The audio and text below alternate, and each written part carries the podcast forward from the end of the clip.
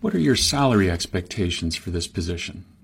First, let me say I find it aggravating when employers don't tell you up front what the salary range is.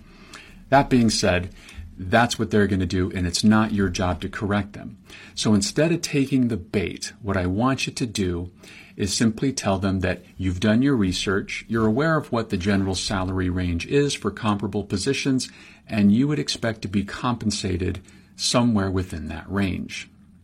Again, you are the more vulnerable party in this interchange, so you're not obligated to tell them what you think you should be paid. That's their job to tell you. However, if they persist, then you might go ahead and tell them more detail.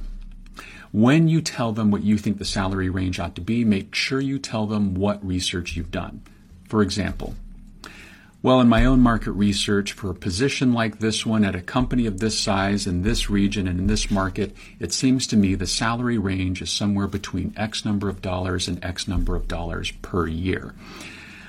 Given my experience, credentials, and I think my unique fit, I think I'd merit something in the upper half of that range, but I'm open to discussion here, especially when we consider topics like benefits, PTO, professional development, and other considerations. Shortcast Club